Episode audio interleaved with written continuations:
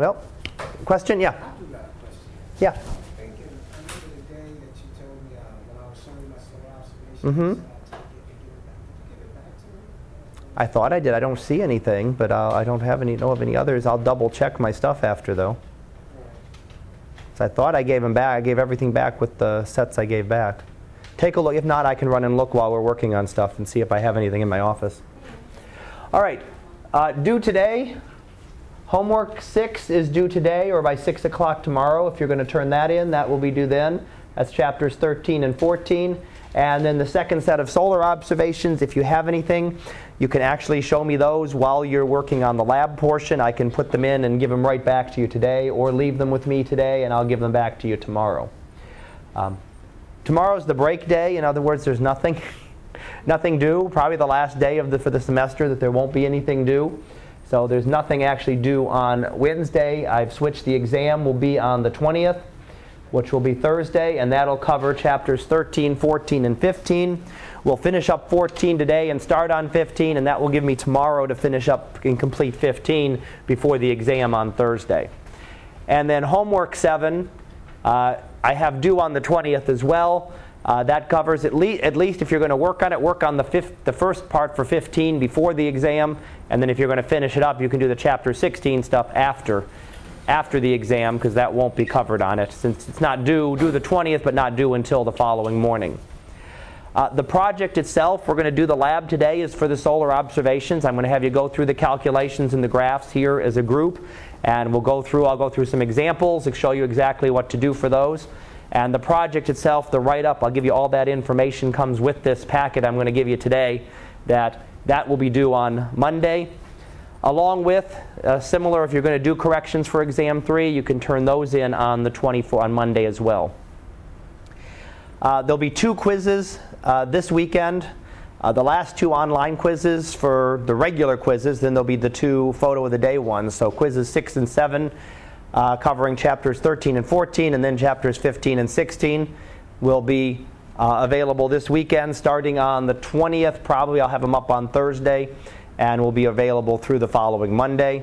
And then, if you're looking while you've got a break, the other big thing coming up is the last article review. So, if you're looking for something else to do while there's nothing to do tomorrow, for this class at least, right? Then the third, the last article review will be due then. So you may want to start thinking about that and getting that, getting that set.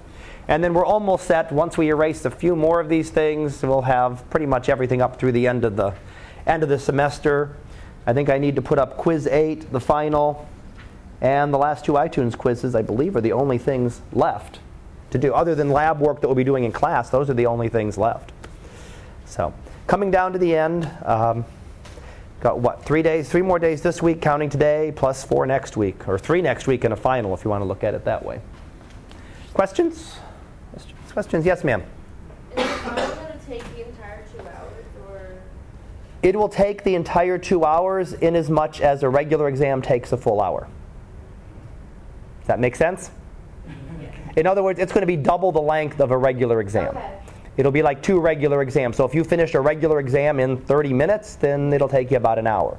You'll have the full two hours if you want it. Okay. So I'm not going to. I'm not doing anything else. Thursday is only the final. Okay. So there's no lec- last minute lecture. I'll, you'll see a picture of the day, obviously, but other than that, you won't. You're not going to give us words of wisdom? Words of wisdom for me. Yes. I'll say good luck. Okay, that works. That's the one thing I missed from high school. You guys need like a study guide for the final exam? I'm sorry? Similar to this? Will we have like a study guide? You'll have. You can use. Can we use like what we used for the last? You can use your sheets if you want. You can use those if you want to use those. You really need them for the first set. I'll explain a little bit more about the final a little earlier next week. I'll give you more detail on it. But, but yeah, you can use the same study guides that you, the same sheets that you've been using. You can bring those in. If you didn't use them for one of the exams and you still want to get them, they're all available online, so you can use tho- use those. All right. Anything else? All right. Picture of the day for today then. Video of the day. Um, a little bit closer to Earth than some of our pictures. This is actually uh, thunderstorm. So actually a nice little video. Runs about two minutes, so I'm going to go ahead and get it started while I speak about it. I've turned I've turned off the volume. There's actually mu- they've got they got it to music too, so it'll actually show it to music. If you want to listen to it yourself, just since I'm recording, I don't want to record somebody else's music. So um, it's actually a, a supercell, so a very a large thunderstorm cell, and you can see the rotation. This was from June 3rd, and you can really see the rotation of it as this storm develops. So very early on, as it's starting to develop, and you can see that rotation, how it's turning. It's not a tornado, but this is the kind of storm that can really generate some big tor- tornadoes there. So you can actually see them, and you can watch the clouds beginning to develop. And if you've taken a meteorology class, you probably know a lot more about it than me already, because that's not, not one of my strong points in terms of these when they pick, these. But as they come through, you start to see the lightning developing as this storm continually develops. These are not regular videos, these are time lapse. So taking pictures over a period of time and putting them together. So it's not that you would have seen it developing this quickly over two minutes. It would have taken, you know, a much longer period of time to do that. And as we get through the third stretch here, again, as you can see the intensity starting to develop, get a little bit stronger. And then the last one, I believe the last set shows it even a little more. Yeah, getting there. It's just starting to get that darker thunderstorm type feeling. But these are the type that would actually generate, you know, a large storm. There you're starting to see really, uh, now you've got the full storm, full storm in effect, lightning really kicking in, and seeing that. So, what does that have to do with astronomy? Well, it's studying the Earth, so that's an astronomical object, and we see storms like this on, you know, other planets. Jupiter has the Great Red Spot, a great storm on Jupiter. Not exactly the same as this, but we do see similar types of storms. So studying those on studying Jupiter actually can help us with the Earth because we can learn about a storm under different circumstances and maybe apply some of that back to the Earth. And we can also take our understanding of things and how they work on the Earth because we understand perfectly how thunderstorms and the weather work, right? Yeah. right, of course we don't. Any more than we understand half of the stuff of an astronomy for sure that I've been telling, telling you so far. So, but we can still we can use the two to work against each other. We can use help our knowledge of what we know about on the Earth helps us with uh, knowledge of the other planets. But what we learn about the other planets can come back and help us on the Earth as well.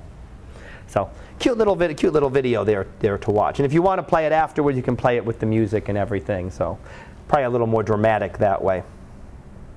Question? Question? No?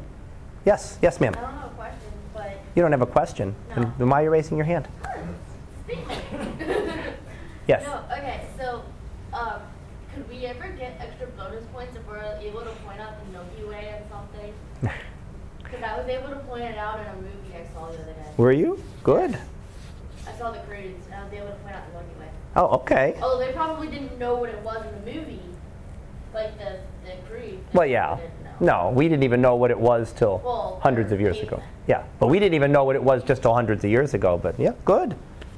But yeah, I was really proud of myself. Well, good. Great. All right. Well, we were looking at we were looking at this one last time. I was showing you how we could use lensing, gravitational lensing, to look for some of the dark matter.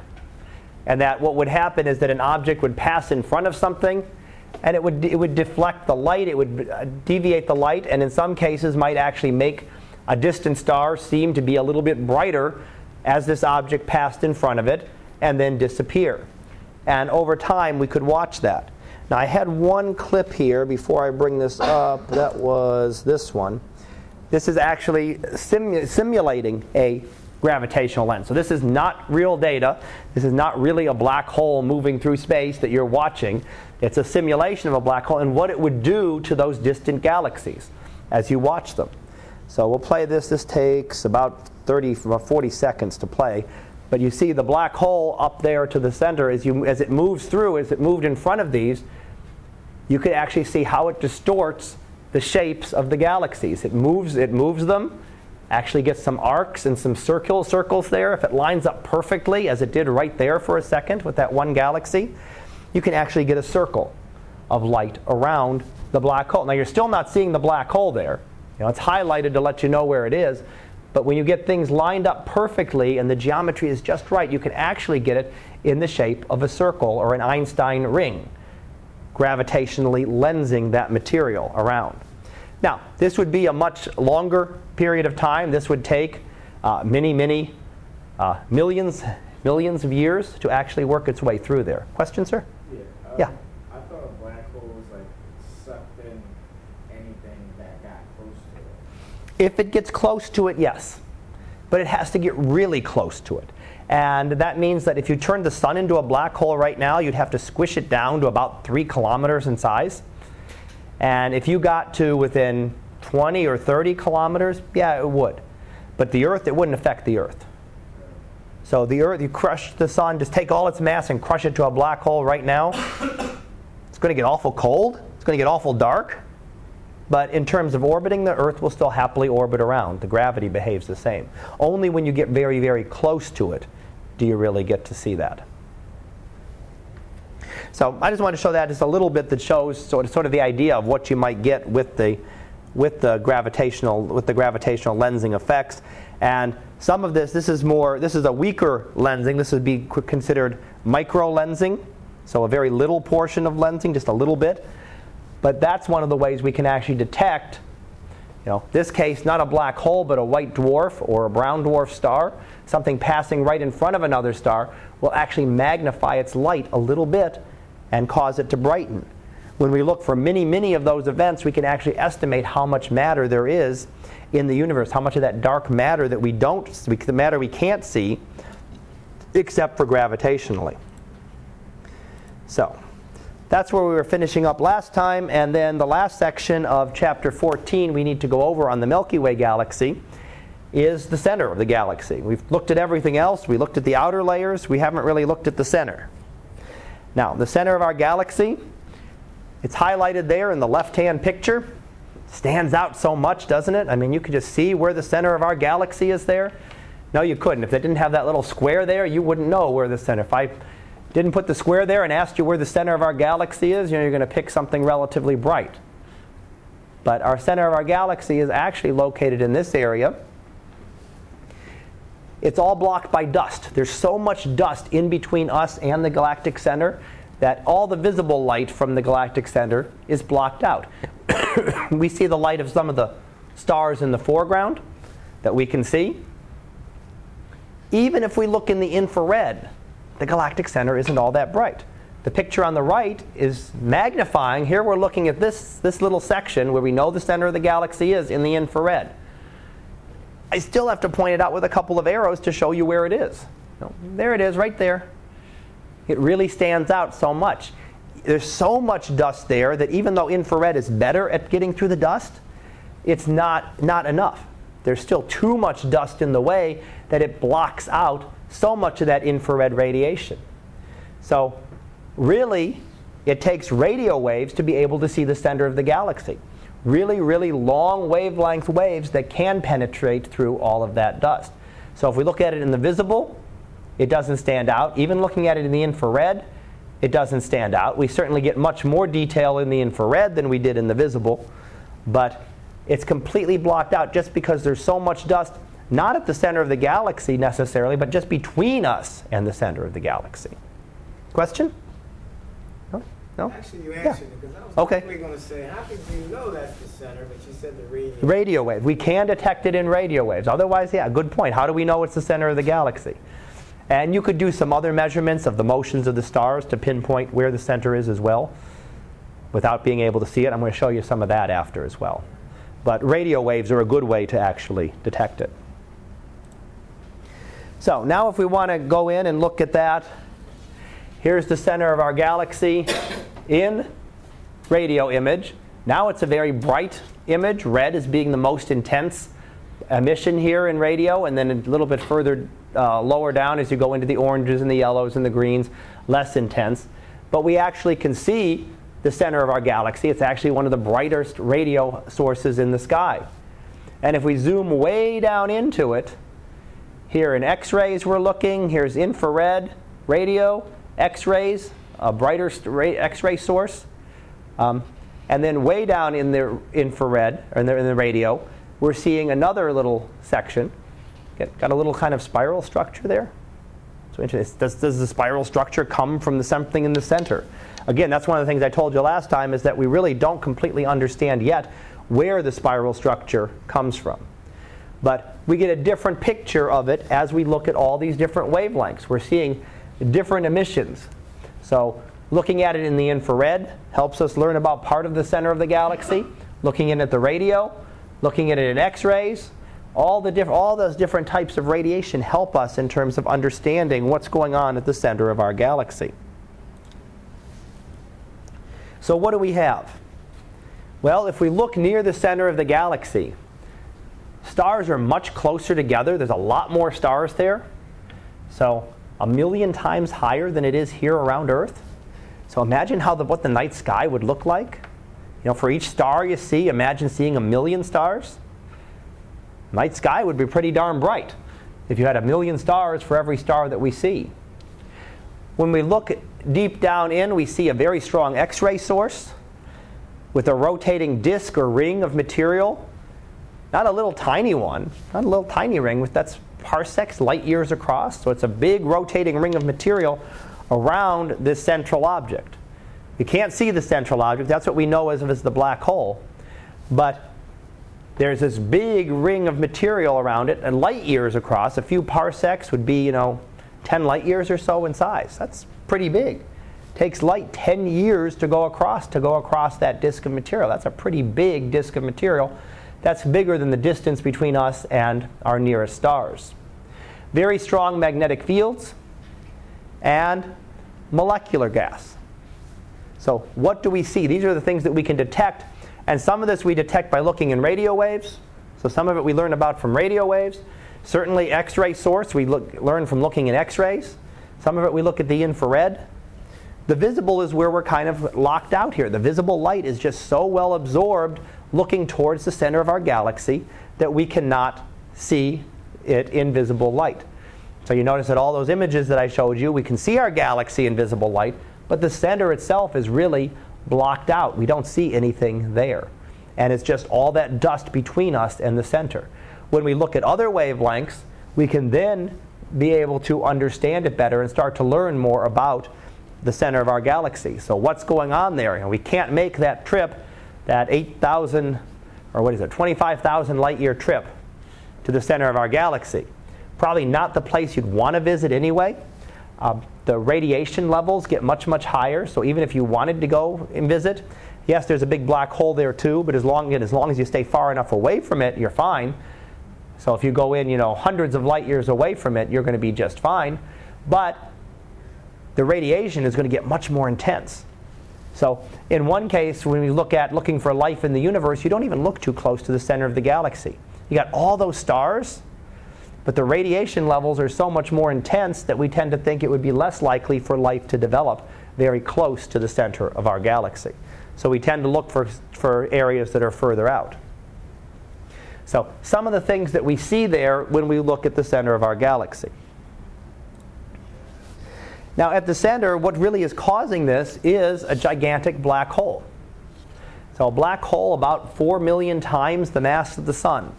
So, you've got one sun there, add 3,999,999 or so more suns there, and squish them all down to essentially nothing and you've got that much gravity at the center of the black hole, at the center of the galaxy, a great black hole, which is what is causing all this. It's causing the radio emissions, not from the black hole itself, from material coming in, uh, spiraling in towards the black hole in that disk. And that's what we call an accretion disk. An accretion disk, it's gathering matter or accreting matter around that black hole. As long as you're outside, you call what we call the event horizon, as long as you're outside that, then the radiation is free to escape. Once you're inside that event horizon, then we can know nothing else about it. So that's what is actually the source of all the things that we see. That's probably what is causing the excitement of all the different radio emission, the X ray emission, all has to do with material spiraling into this black hole. And as it spirals in, we detect that radiation. Now, how else can we detect that there's a black hole there? I mean, that, that's a good theory. It says that that was, that maybe is one way to explain everything that we see, but how do we know for sure that there is a black hole at the center? And one thing that we look at, and I'm going to show you a little bit of a video of this, a couple clip of this in a minute, but what we're looking at here is we're zooming way in and looking at stars very close to the center of our galaxy. So, Sagittarius A, Sagittarius is the constellation in which our center of our galaxy happens to be located. Sagittarius A is the first radio source that was detected in that constellation. That's how they named them. Sagittarius A was the first, and Sagittarius B, and so on. So it was the first and the strongest one there, and that is the location of the center of our galaxy. The other object, this S2 here, is a star. So this star orbits very close to the center of our galaxy.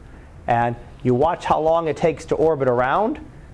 You can see a couple of things. First of all, you can see Kepler's second law in effect here. Takes a year to go from here to here, this distance. Takes a year to go from here to here. But way out here, it took you two years to go this little bit here. Kepler's second law, remember, told you that it moves faster when it's closer to the sun. And we're not closer to the sun. In this case, we're closer to the black hole at the center of our galaxy. And if you map out this orbit and use Kepler, oh, thank you, and use Kepler's third law to determine the mass, you can figure out what the size of this orbit is, how big it is, what is the average distance between this star and the center of our galaxy.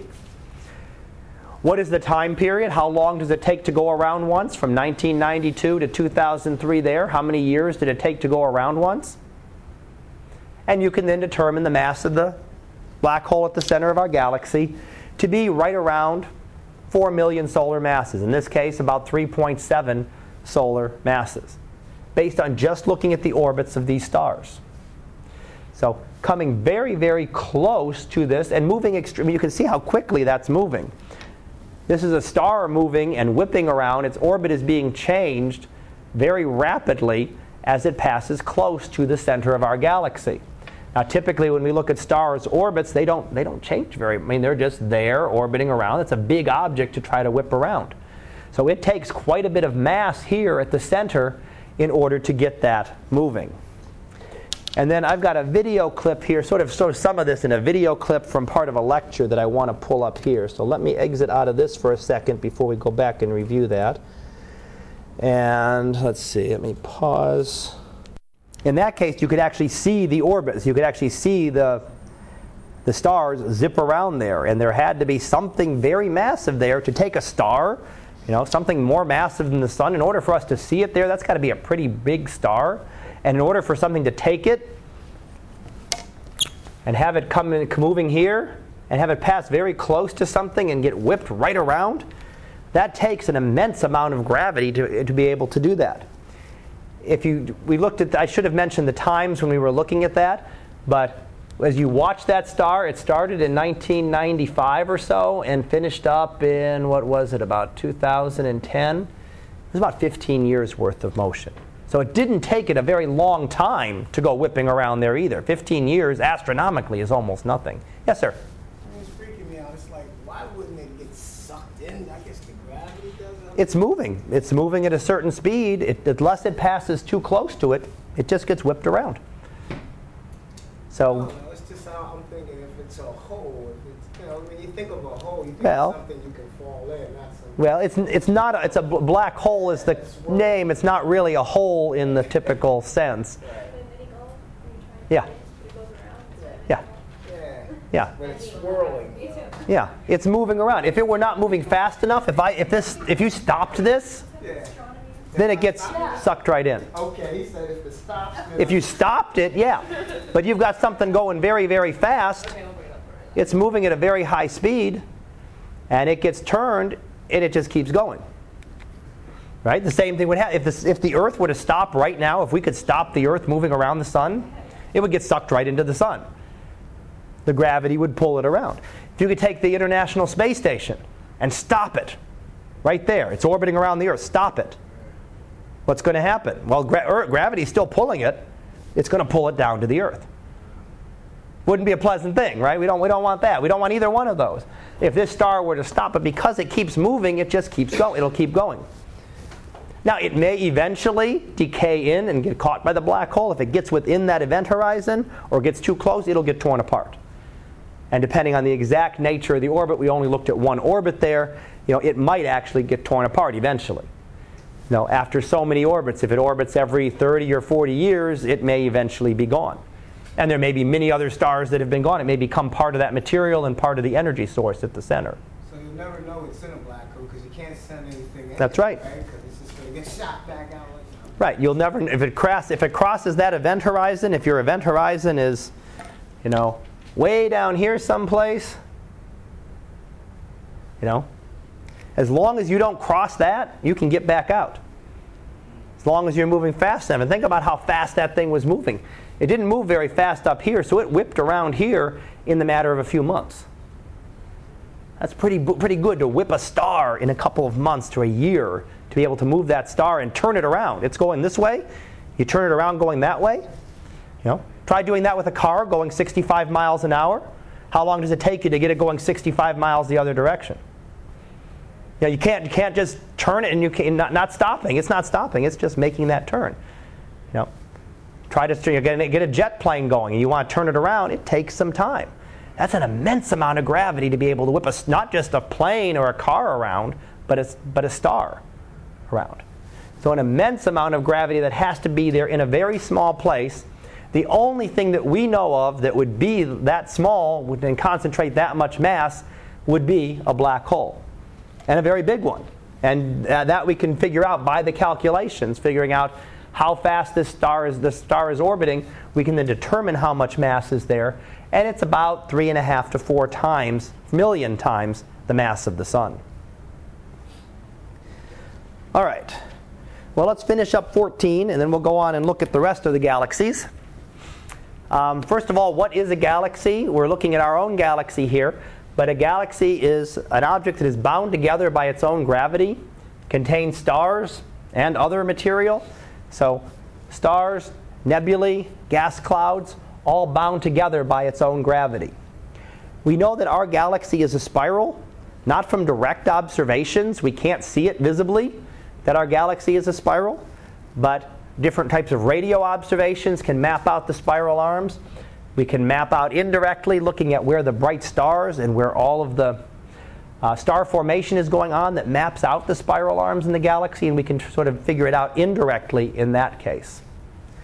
In terms of determining distances, we now added a step to our distance ladder using variable stars because there was a relationship between how they changed in brightness and their brightness. So, how they varied, how long it takes them to vary, and what their luminosity, how what their true luminosity is, we can then use that to determine distances. And that's a great way to measure distances uh, within our galaxy and even with to the next few nearest galaxies, some of the nearby galaxies. Still not beginning to get out very far in the universe in terms of distances, but we've expanded greatly over what we originally had. How big our galaxy is, really, we didn't know until last century. Uh, we had a good idea that there, our galaxy was big, but we didn't know really how big until we used the globular clusters to kind of map it out. And if you recall, the globular clusters were kind of spread all around in a great big sphere